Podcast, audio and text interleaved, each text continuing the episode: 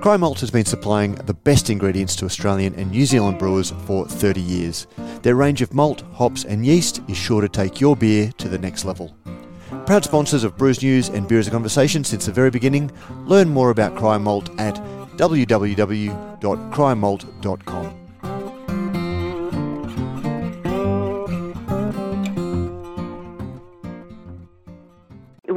part of the plan to put a brewery in, but for many years it was just a plan. It's 100% acquisition of Green Beacon. No, we had a chat with everybody. Anyone would have seen this coming a mile away. You know, the passion and the, the dedication to beer and brewing. Oh, yeah. That's super simple and direct question. It's always fun to get to speak about beer.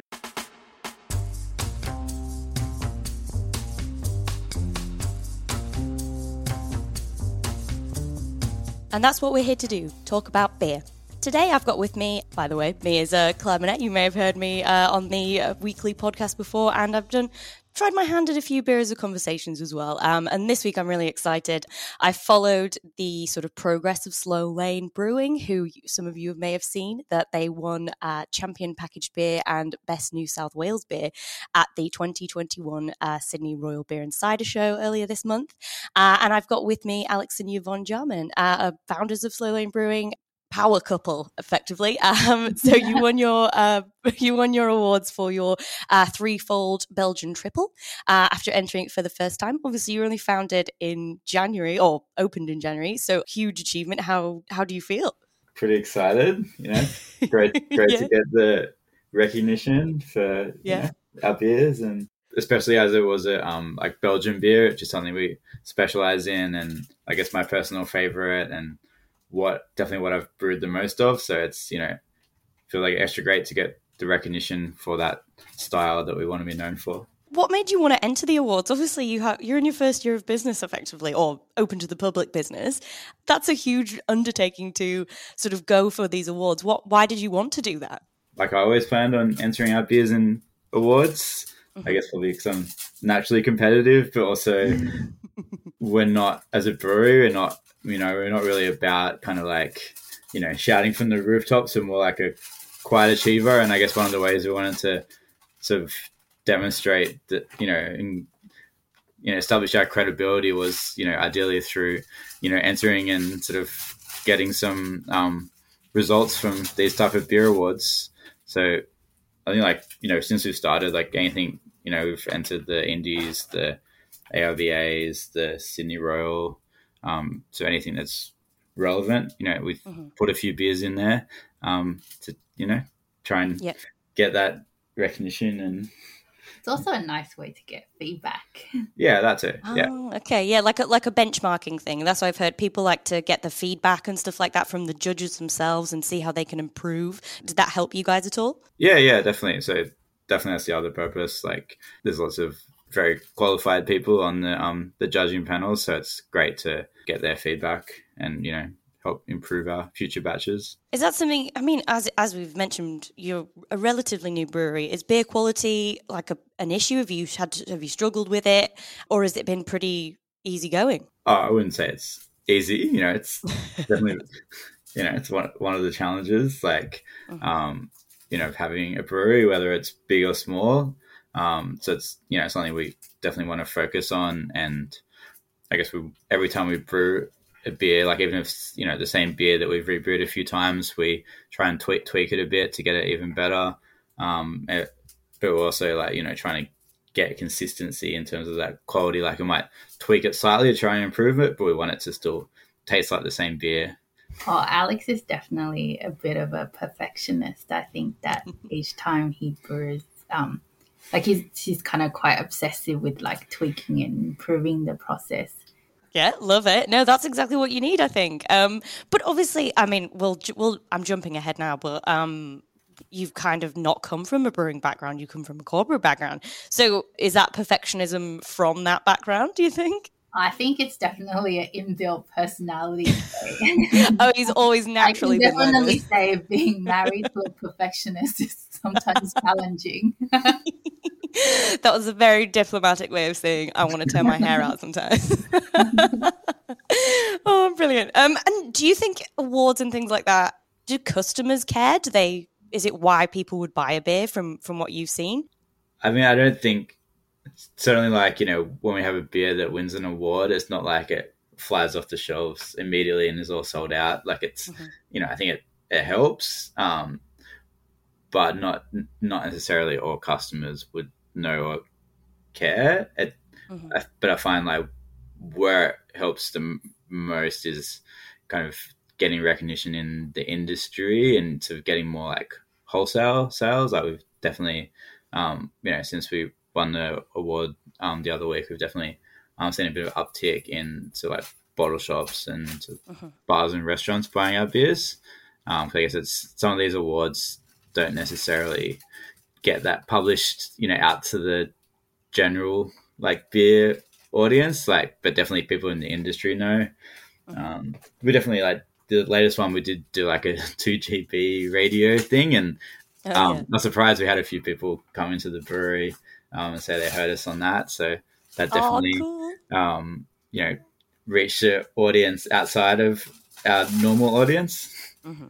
Excellent. And I mean, that's what kind of why we do some of these things is, is we want to reach people that might not necessarily have drunk the beers before. But it's a really interesting style in itself to have as a winner. You know, usually I keep seeing loads of IPAs and stuff like that um, winning awards or um, at least sort of people's choice recognition. But Belgian Triple, it's a reasonably tricky style, quite higher ABV. Um, you did an initial open fermentation, I think I, I was reading the other day.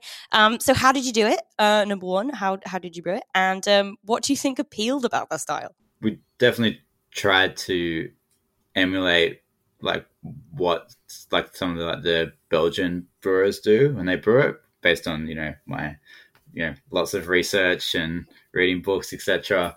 Um, so you know definitely that's those the Trappist um, breweries that you know famous for you know these styles. Like at least in, initially, they used to use open fermentation. Um, so we you know we do that for a lot of our beers, which gives it different yeast character. So it's some some of the um so the beer like a Belgian triple, like you know a very large percentage of the flavors you're getting are from the fermentation, from like the yeast and how the you know the conditions the yeast experiences during that fermentation. So I think that helps. The open fermentation helps get that characteristic Belgian flavor.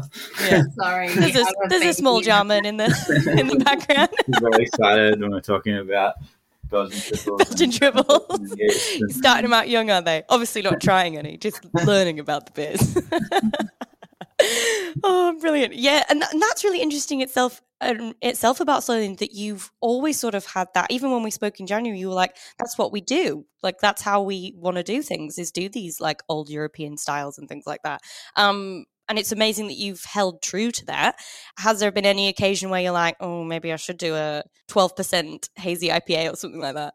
I mean, we we do do some. We like one of our first beers is like a hazy pale ale, and we do you know always try and have a hazy pale ale, and we've done some um, kind of like IPA beers, but they're always a bit different. Like whether it's um, you know a sour IPA or whether it's like a Belgian themed like IPA. Like we don't want to just put out like more like generic kind of like hoppy beers.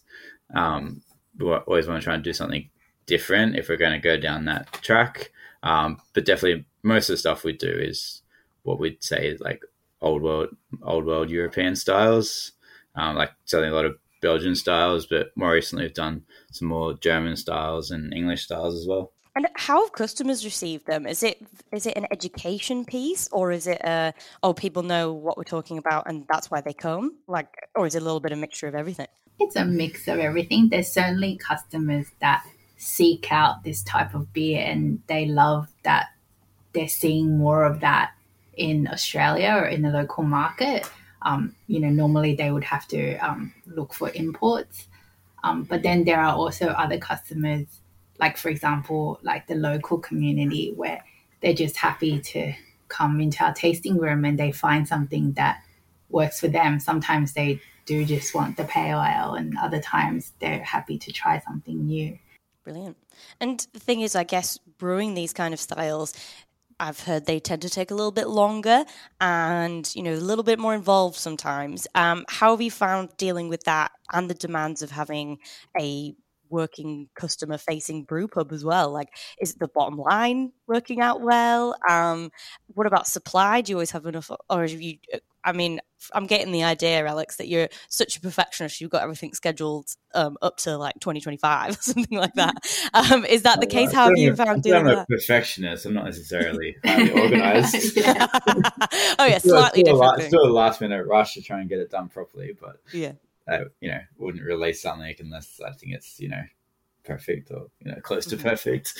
Um, I feel like the biggest near term challenge you have, um, because of what you've chosen, is obviously the issue of space. Because so many things, like for example, barley wine takes you know five, seven, eight months, and in the tank, so that's just one tank, like and one giant space gone.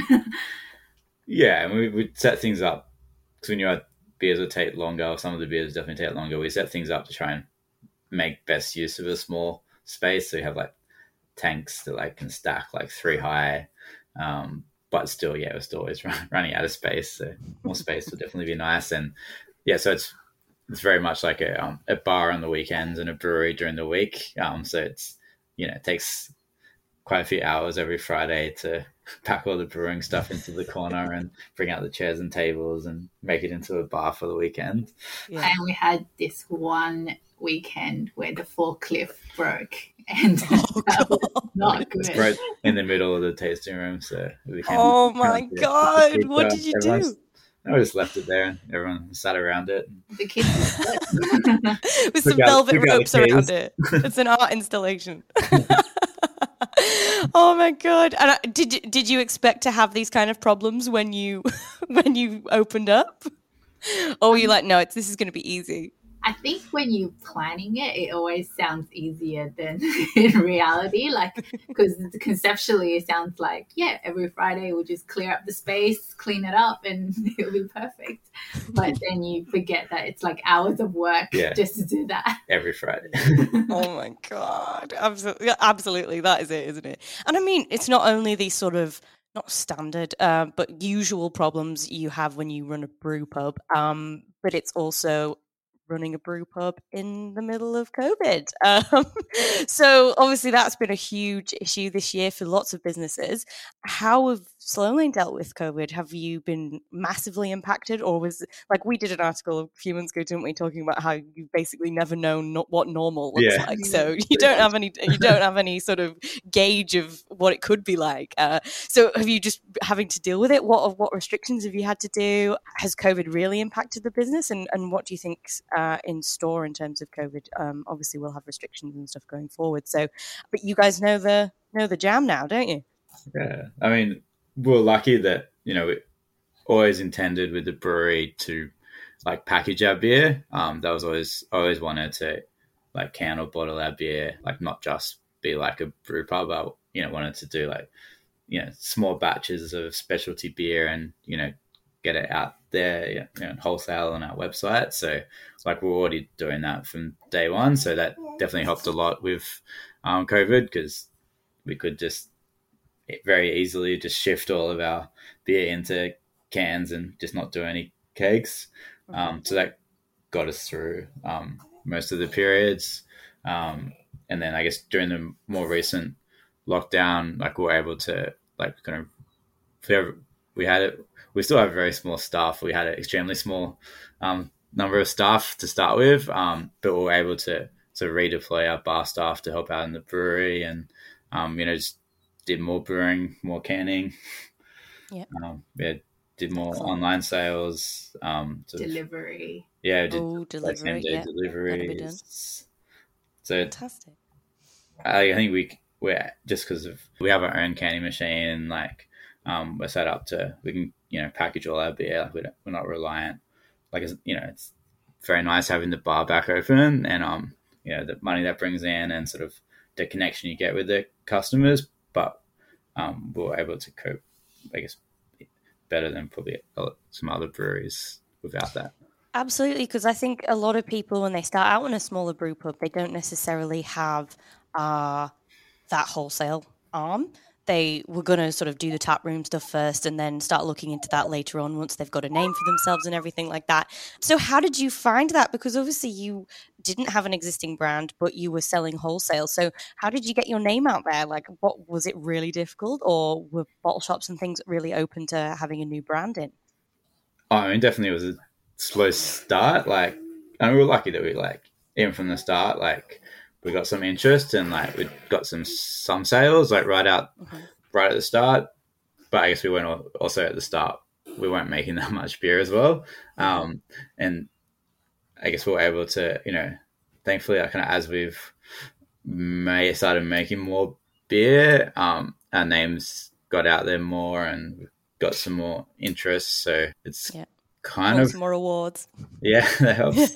um, but definitely, like, um, there were a couple of large wholesale customers who, like, kind of were interested from the beginning and stuck with us this whole time. So we're pretty lucky. Like, it kind of it could have been a lot worse. yeah, yeah, definitely. Yeah, definitely. Oh, crazy. And I, I think it's so important now for, for people to have those um, multiple revenue streams, especially because we don't know what's going on with COVID and, and in the future. And, you know, having being able to rely on a few different revenue streams, a few different mechanisms to get your beer out there, like just, just it feels a bit more protected. If you see what if, I don't know if that's that's what you guys feel. That's how I see it. Yeah, definitely. Like it's yeah, it's nice to have those different options, and I guess we don't necessarily we don't mind. Which you know how, how we get the money in like you know we just yeah. made this beer and have it available through lots of different channels and yeah. Yeah awesome. Now just from like a wider business perspective then you as we mentioned you were from corporate backgrounds. Um have you found it as hard as you thought it would be or harder or easier to run a brewing business? I definitely just running a small business is much harder than I thought it would be. Like, oh, yeah. you know, like it's neither of us had run a small business. Like, both from like had corporate jobs before, and you know, I I worked for in the brewing industry for a bit, but I was, you know, I was working as a, an employee, so you didn't really see yeah. that side of like running a small business. So I think just yeah, running any small business is definitely hard and takes a lot of time and yeah, definitely stresses associated with that. And then I guess breweries not the easiest small business either.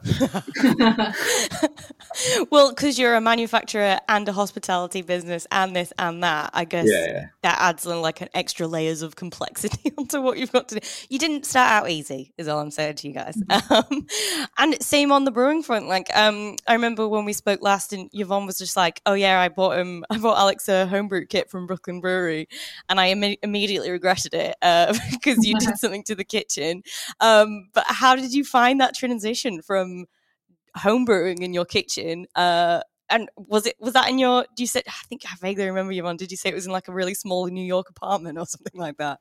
Yeah, yeah, no. Um, so I mean, we had a tiny apartment in um, Williamsburg in um in New York, and it it was definitely not made for um, home brewing. Um, but we eventually moved to San Francisco, and and I'll just say like over time the home brewing kit just became bigger and bigger. Um, and it, yeah, it did create some issues with um, one of our landlords um, at one point.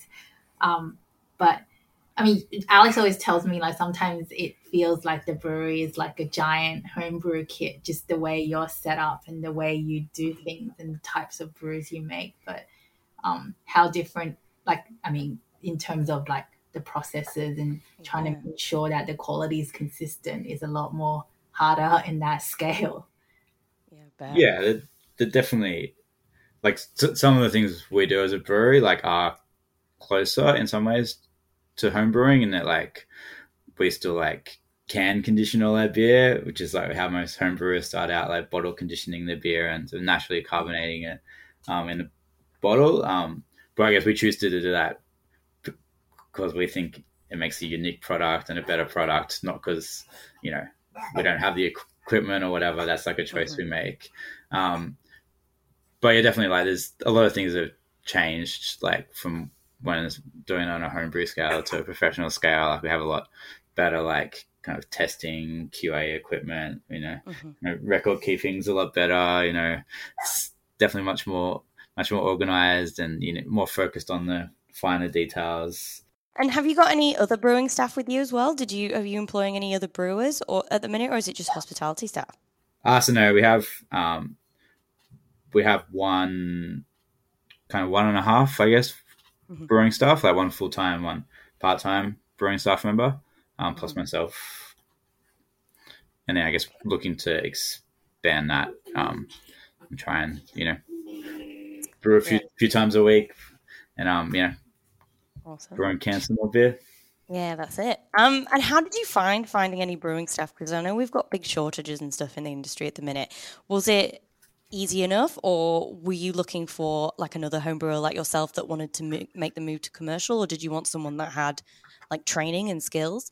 Uh, so I, I think it, there is definitely a, a shortage, um, especially of like you know trained brewers with like many years experience. Mm-hmm. Um, but so I guess uh, who we've hired is definitely like um, you know home brewers that are um, pursuing like formal brewing education, mm-hmm. so that you know they're doing brewing courses, but they they they don't have industry experience, which is you know it means I have to be more involved. Um, I can't just you know I'm not stepping away from the brewing side, um, yeah.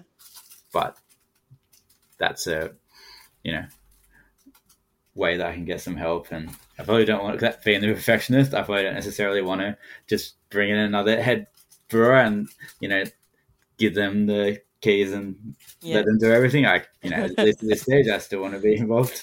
Absolutely. Yeah, you're only a year in now. You can't just kick back and head to Barbados, all right?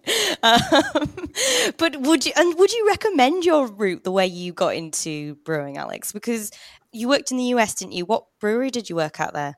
If you so at two breweries um, in San, one in San Francisco called mm-hmm. Speakeasy, mm-hmm. uh, and then one in Silicon Valley called Devil's Canyon because um, yeah, essentially we we moved to San Francisco from New York. Um, Yvonne um, got a transfer of her work, and then I was meant to be getting another corporate job, but I know I managed to convince Didn't Yvonne. fancy that. Oh yeah, managed to convince Yvonne it would be a good idea for me to work in a brewery at minimum wage. that makes you think you sabotaged the interviews for the corporate jobs. and I mean, that must have been a really hard thing for you both to decide as a couple. I mean, obviously Yvonne was working, so it wasn't like you were homeless or anything like that. But to have two people going from corporate jobs to then having one person going from starting from scratch in the brewing industry, did that was that stressful? Did that cause some strife, or were you very much like totally on the same page and and thought that this was always going to be an outcome to have your own brewery? I was definitely doing it with the intention of hopefully being able to open up own brewery back in Australia. Like it's not, I wouldn't have pursued it. Um, you know, if it was going to mean like mm-hmm. many years working at minimum wage, um, you know, and we're talking about US minimum yeah. wage, not oh, yeah, not Aussie or UK minimum wage, which is an entirely different thing. Yeah. And I guess there wasn't, um, especially in the US, there wasn't that many options for like brewing education. Um, a lot of people they're like R courses, but they're you know you got to kind of get in some like they're um, you got to enroll that way in advance, and they're quite pricey. Um, mm-hmm. So like a way to get experience, certainly like practical experience, is you know just to work in breweries and do that you know manual labor, but you're learning a lot about how things work on a commercial scale at the same time. Yeah, interesting. And would you have done it any other way? Were you glad you did it the way you did, Alex? Going sort of trying out, doing a bit of homebrewing so you knew the basics, and then having some experience, and then sort of jumping out on your own, or would you wish you'd come back here and done some skills training, or if if there was an ideal route to getting slow lane started, how would you go? I feel like it depends on how you best learn and how you kind of take it in. I feel like this Alex was so obsessive, like as in he's constantly on like brewing forums and reading textbooks. Like he does not read fiction. He only reads like Just a big pile of brewing manuals next to his bed and recipes and stuff. yeah. So I felt like I'm sorry, I'm like I shouldn't be speaking for you, but I felt like this method worked really well for you. But then others may find that doing, you know, a TAFE course or doing a mm. university course would give them more confidence. Like, what do you reckon? Like, I feel like maybe I would feel more confident if I just did a course. Yeah, see, I'm the same, Yvonne. I'd be like, no, I could never just just go for it. I'd have to, I'd have to have like years of of training behind me, and then finally do my first brew like ten years later or something like that. Yeah, I think ideally, if there was a course available at the right Mhm. time, um, Yeah. when I when I needed it, then like I would have done that. Um, it's just Mhm.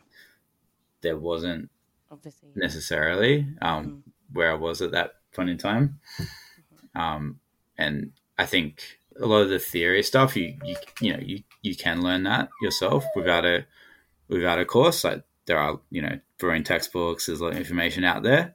Mhm. Oh, I guess what you can't learn, you know, without actually working in a brewery is like that practical side of how things work on a commercial scale. So I think it's I think it'd be very hard just to go as a home brewer, just to start a brewery with having never stepped foot like worked in a commercial brewery because there's just some little things that you wouldn't know that would um, definitely make things very difficult.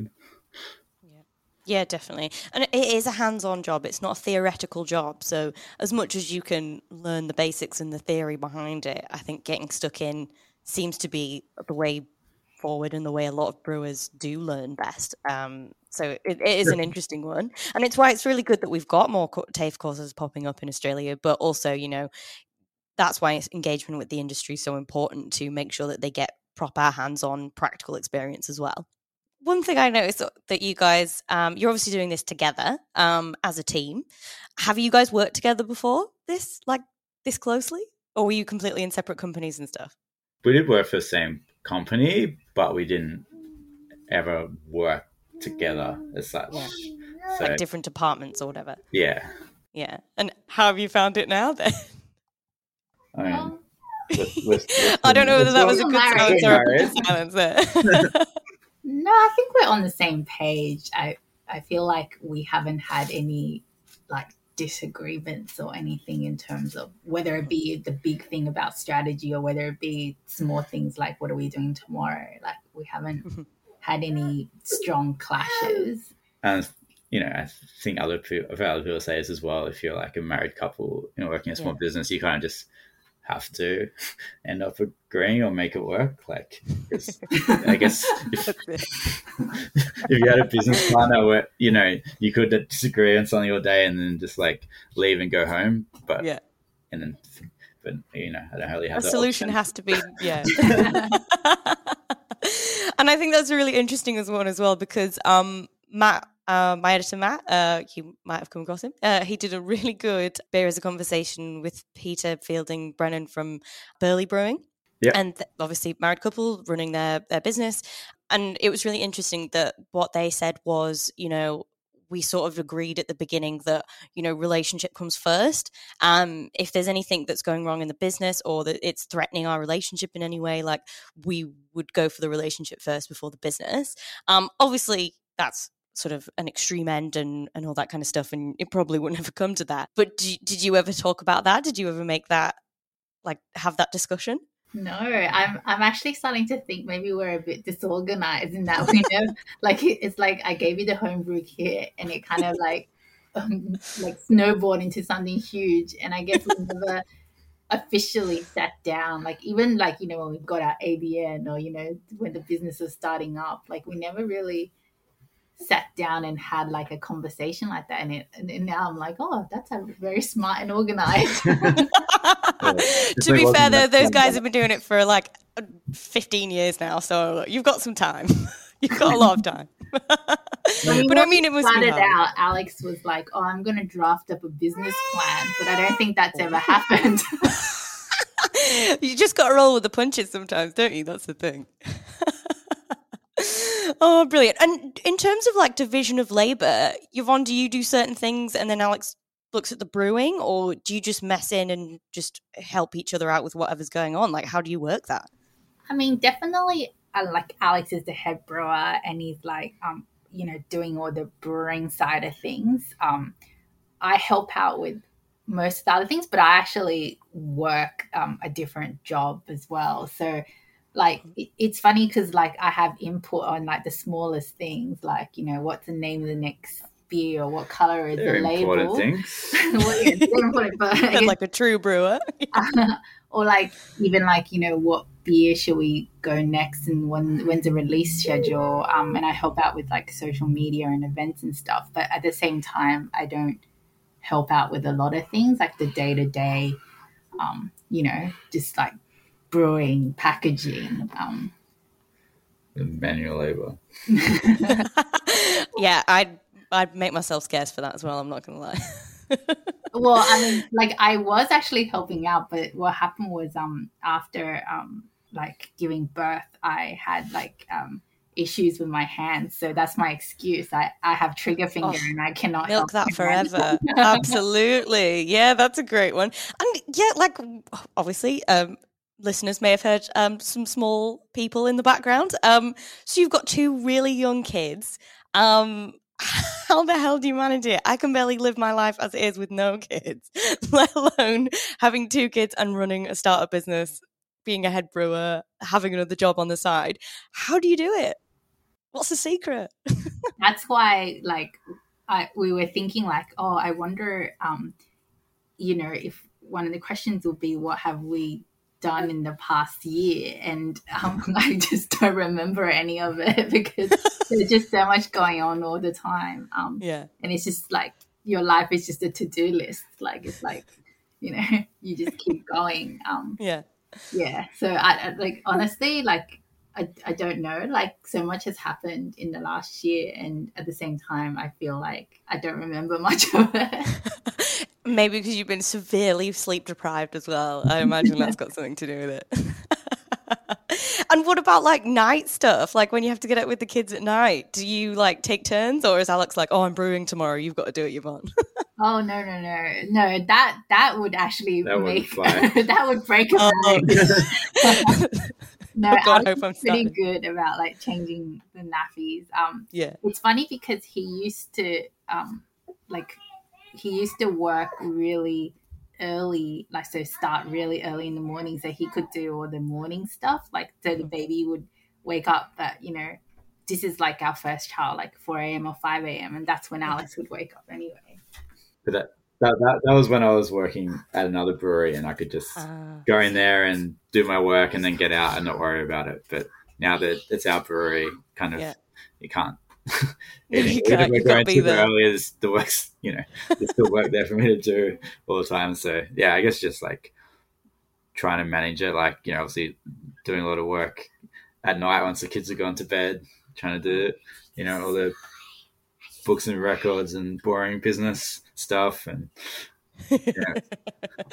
oh yeah, maybe maybe read them your uh, business report, your financial annuals, and and then they'll get bored and go to sleep. That'd be a good one. Um, fantastic. Oh well, I mean that because I know so many brewers that have got either have just had kids, um, or their partners just had kids, or um, they've got two really young or a couple of really young kids, and I just it sounds crazy because obviously a brewing schedule is madness. Brewing schedule when it's your own brewery even worse. Um, so how do you do that, Alex? Do you have certain times when you brew and then you go home and do the kid bit, or like how does that work? Uh, so I mean, I try and get out of the brewery at a reasonable time, and you know, pick kid up from childcare and be home for dinner. Um, but yeah, it happens most of the time. But yeah, occasionally something will go wrong in a brewery, and things will take longer. And Yeah. yeah, I'll be a bad dad and be home later. Oh, I don't feel like that. and I bet there's a little twang of guilt sometimes when you can't be there and you're like, oh, I really need to stay and make this work. Um, but I want to go home and see my kids. yeah, definitely. Like, it'd be very different if I was did this like without kids, um, without a family. Like, sure, I'd be there like crazy hours all the time. Um, but yeah, you know, gotta, you know, That's probably good then. It balances you out a little bit. Otherwise, you'd be a complete workaholic. yeah, um, you know, obviously, you guys, um, we've discussed about how you were in the US and you did a bit of um, work there in breweries. Uh, why did you decide to come back to Australia to open a brewery? I think it was more that we we always wanted to come back to Australia just for like Mhm. family, to be like be with family and friends. So there was, there was never an option to stay in the US. Yeah, like then you wouldn't have because if you started something in the US, you knew that that was you know You have to stay there. over 10 year Mhm. commitment kind of thing and that wasn't like like we always knew we wanted to come home for family um Yeah. so it made sense like um basically um, we had our first child in the us and then sort of moved back when he was three months and yeah, we definitely couldn't have a brewery in the US with two kids and no grandparents. yeah Oh my god. Oh yeah. D- is that really helpful? Do they live near you? Yeah, Oh, fantastic! oh God, yeah. That imagine you'd have you'd be there pouring hops in with a baby strapped to you or something. I don't think workplace health and safety would be uh, so good in that respect. Um, brilliant, yeah. And I mean, and, and is that why you chose botany then? You're near family as well, or did you? Was that a um, a business decision at the same time? Uh no, we looked at like various places around Sydney. Like it was Mhm. it's pretty hard to find somewhere. Like that's what like one of the biggest challenges, is finding the right location. That you know somewhere that's semi affordable and you know semi convenient to get to, and um, you know the right kind of look and feel and space. So I looked at it quite different areas, like not botany in particular, but uh, you know this space we found in botany um, just you know had a nice feel to it. Like for an industrial area, it had a bit more character, um, and it the owner was very um, supportive. He he was like a um, retired lawyer that like started a winery, so he kind of understood where we were coming from with you know starting the brewery, where a, a lot of like owners, landlords um, weren't so supportive of the idea, I and yeah, like they just thought it was going to be like bunch of drunk idiots there every weekend. Yeah, yeah. Really Heard that quite a bit. Yeah. concept, but yeah, he thought of it more as like a winery cellar door, which it, it is in a lot of ways. Um, so you know, ha- had that good relationship there, and um, you know, at the time there was another brewery like One Drop just starting around the corner, so Mhm. they already went through a lot of the hard work with council. Um, so it helped having Excellent. I was going to say, yeah. and then you know, being able, you know, leverage off what they'd already done with council as the first brewery in the area. That's brilliant. And I mean, you and One Drop do very different things as well because it it seems like a nice little, um, nice little relationship. I guess you guys do such different things. Have you found that? Do you guys get along well, or do you just do your own thing? No, we definitely get along well. Like, you know, we're super close. So, um, you know, definitely they're always sending customers our way and we would return the favor and, you know, definitely like, you know, I mean, making me think you're sending them back and forth there. Send them that way, send them back. most people that come, like a lot of people that come to the area will come to both breweries because we are so close. And um, I guess that just happened by chance. I guess that we end up, you know, our focus is kind of on different types of beers. Um, but you know, it's kind of nice having different focuses, more variety. Yeah, yeah, absolutely. And like you say, unlike other areas of Sydney, not necessarily saturated in terms of breweries, um, but still within reach of quite a few, um, which is pretty cool actually. Um, I, d- I- have you toured much of Sydney breweries? Have you been round and done? uh, I know. I mean, I say that, but there's been lockdowns since God knows when, so I don't know how managed you managed to get out, but Yeah, I mean, definitely before the brewery started, I went to a lot of breweries, you know, research. Um, oh, but yeah, since the brewery started, like even, you know, I haven't managed to get out to many, and that's probably not even because of lockdown, more just been too busy at our own brewery to really get out to other breweries. yeah, that's it. We'll we'll give you a couple of years to. I'll call you and say, "Have you been round to the mall yet?" And there'll probably be a few thousand by that point. Um, but I mean, that, that's what, what I- remember asking um, when we were talking about it uh, back in January. Obviously, you've been in the US. The US has got thousands of breweries. We've got five hundred ish, six hundred. Do we have a ceiling? Is there a point of saturation, or are we just going to end up like the US, just having one round every corner, effectively? I think there's always room for like small breweries, um, especially that you know those are like either like you know have like a like a brew pub um, with like a, a local kind of um, customer base, or you know smaller breweries that are more specialized, just I guess what I consider us to be. Um, but definitely saw that, you know, that time in the US, like new breweries that opened up, they, they were like becoming more specialized because you need to do something different to be able to stand out when there's like, you know, 8,000 breweries or whatever there is now. Yeah, that's it. But I it's definitely Um, like, only so many like large, larger kind of craft breweries you can have that kind of want to send their beer around Australia. And I mean, that's an interesting point. Then you, for Slow Lane, what do you envisage? What's next for you guys? If do you want to stay, as you say, like a small specialized local brew pub, or what? What's the plan? Yeah, I mean, we don't want to change anything too dramatically. Like we'd we'd like to make a bit more beer. Um, you know, may have a bit more space to make that beer, but like, yeah, like no, um, no, no crazy expansion plans. Just kind of, Yeah. you know, doing times. kind of doing one thing, one step at a time. Like you know, you know, we're always buying new equipment to make things more efficient or make you know high quality beer and just yeah, so lots of incremental upgrades, um, but nothing major planned. All right, cool. Now, what would you do though? Because I mean, I assume you're a little bit limited on space where you are. Would you uh, get another building somewhere, um, maybe round the corner if there's anywhere close, or would Yeah. you want to try and fit some in, something in where you are?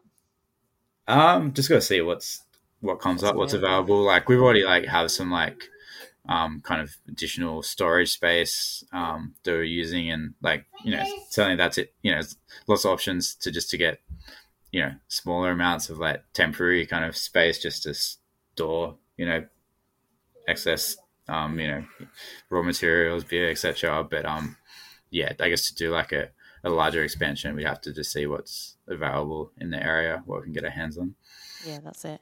And what what do you think your focus is going to be in the next couple of years? Then are you going to go 50-50 wholesale and the tap room, or do you want to do a little bit more on the wholesale front, or do you want to keep the focus on tap room? Like, what what would you prefer?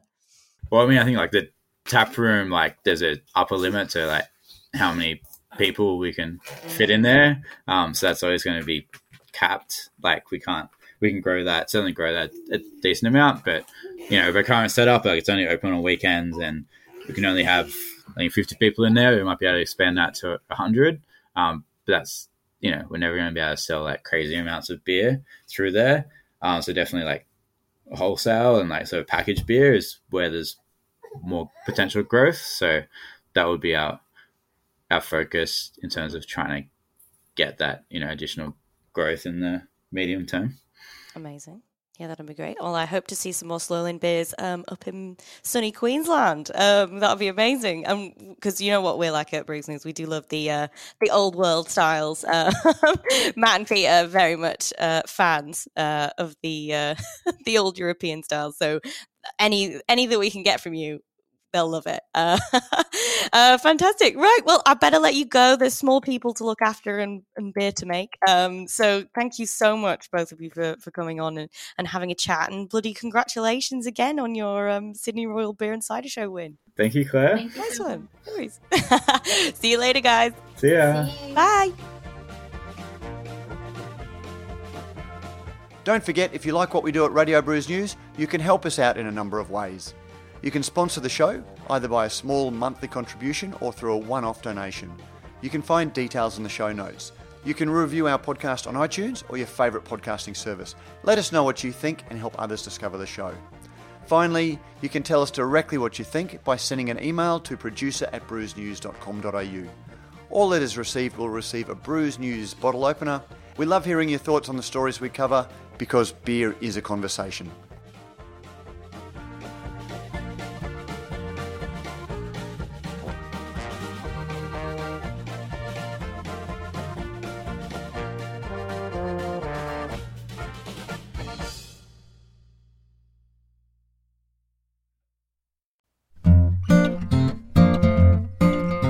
Cryer Malt has been supplying the best ingredients to Australian and New Zealand brewers for 30 years. Their range of malt, hops, and yeast is sure to take your beer to the next level. Proud sponsors of Brews News and Beer as a Conversation since the very beginning, learn more about Cryer Malt at www.cryermalt.com.